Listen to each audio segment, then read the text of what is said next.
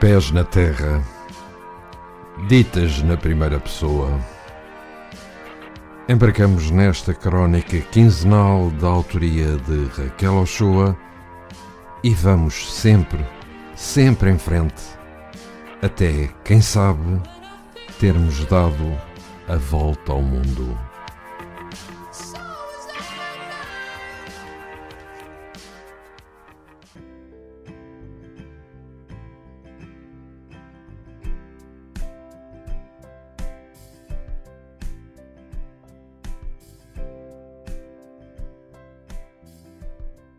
Olá, eu sou a Raquel Ochoa e estou aqui na Rádio Lisboa a ler-vos as minhas crónicas do Pés na Terra. É assim que se chama esta rúbrica também, Pés na Terra. E hoje uh, vamos para o Japão e vamos andar no comboio bala. Então vamos lá. Viajar de comboio é assistir ao desfile do mundo. Em Tóquio há uma companhia de comboios que se chama Pasmo e naquele dia atravessaríamos grande parte do país em direção a Hiroshima no comboio bala. A zona do Monte Ibuki e Ikone, oferecida de bandeja agora pela viagem de comboio, cobria-se de neve. As cidades são discretas, normalmente com casas de dois andares de telhado cinzento, sitiadas por montanhas em todo o horizonte, brancas no topo. Cruzámos-nos com um grande arco da Panasonic Solar Arch, indicando a cidade ali perto. Fez-me recordar que quase todas as marcas japonesas que conhecemos devem os seus nomes às cidades: Suzuki, Yokohama, Toyota, Fuji. É de facto uma maravilha tecnológica da qual todos os cientistas ou interessados no futuro querem experimentar este comboio bala. Antigamente, nos anos 60, 70 e até 80, já no dialbar da vida contaminada pela robótica e por todo o tipo de inovação científica, pensava-se que a evolução traria transportes altamente autossuficientes, carros voadores e navegadores, formas de nos movermos que revolucionariam o conceito de distância esse imaginário alimentou bandas desenhadas, filmes e é muito em voga na época ficção científica. Embora existam voos para toda a parte e as nossas redes viárias tenham crescido como nunca, à exceção de África, os transportes estão longe de ter cumprido a profecia. As máquinas sofisticaram-se, mas só há pouco tempo se começaram os testes do primeiro carro que se conduz sozinho, no Japão, precisamente. Na realidade, a revolução deve-se numa área tão antiga como o transporte, a comunicação.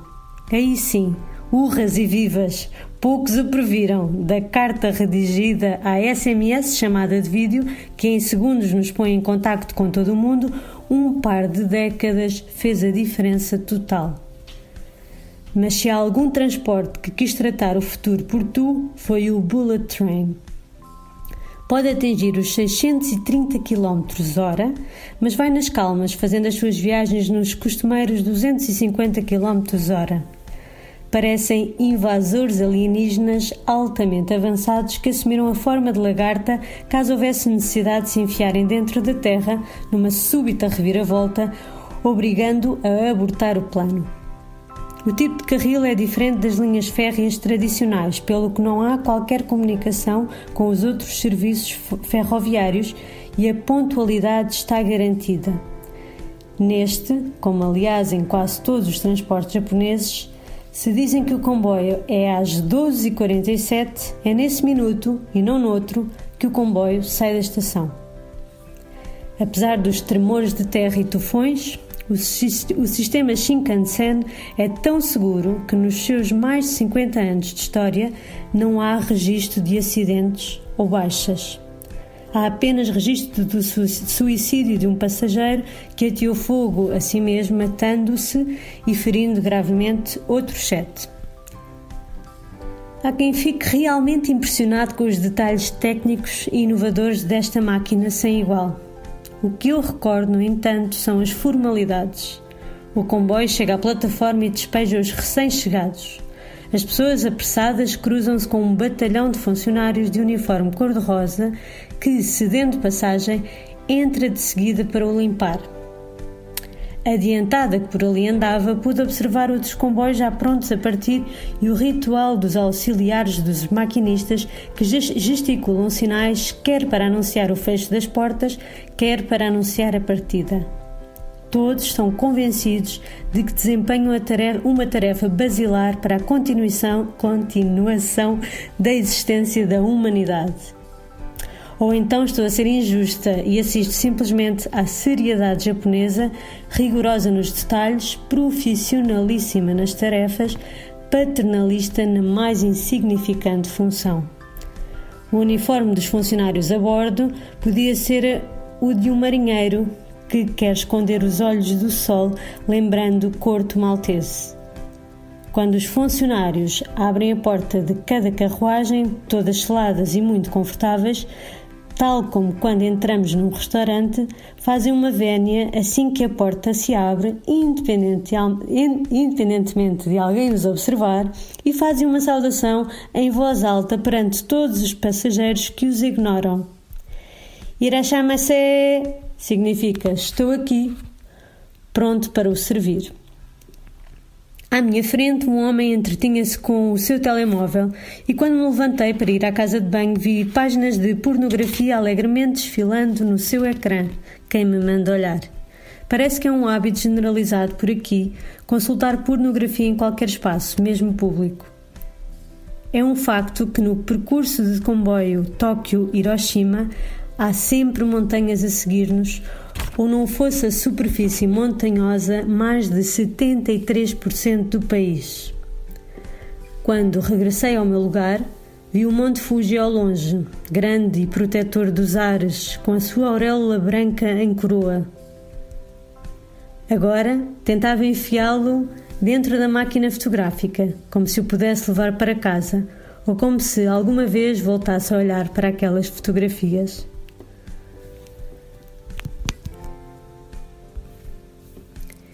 E é assim, passadas umas horas, que eu chego a Hiroshima. E em Hiroshima, na plataforma da estação, há barulhos de passarinhos, cantos exóticos. Experimenta-se um ambiente muito harmonioso, mas se ficarmos parados em silêncio, percebe-se que os bonitos passarinhos chilreantes fazem sempre o mesmo som. É só uma questão de esperar 20 segundos. É uma gravação automática.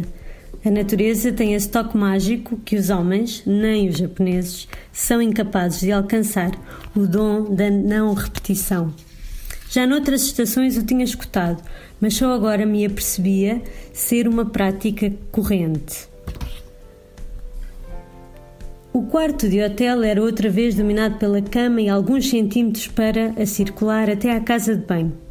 Da janela divisava-se o rio e os edifícios muito altos seguiam-no como cordeirinhos. Tinham uma enorme vontade de saber onde estava, em que ponto da geografia em relação à história. No dia seguinte, aperceber-me-ia de que me encontrava a dormir sossegadamente no epicentro da devastação ocorrida em 1945. As ruas de Hiroshima são uma espécie de contagem decrescente para o grande memorial e museu, e por mais estranho que possa ser, há um crescendo de excitação ao aproximar-nos daquele que foi o local de maior impacto da bomba atómica. O primeiro vestígio foi uma árvore sobrevivente, Kurogani Holly, uma Ilex rotunda. Não sabia que tal fosse possível, a placa indicava: esta árvore sobreviveu ao ataque atômico de 6 de agosto de 1945, aproximadamente a 530 metros do epicentro. Ergui os olhos aos seus ramos. Que se lixem vocês todos, disse ela naquele dia fatídico. Eu fico. Encolheu-se, estremeceu, deixou-se queimar. Mais de metade das suas folhas evaporaram-se em cinzas e assim que voltou a si, usou as que restavam para voltar a produzir e libertar oxigênio.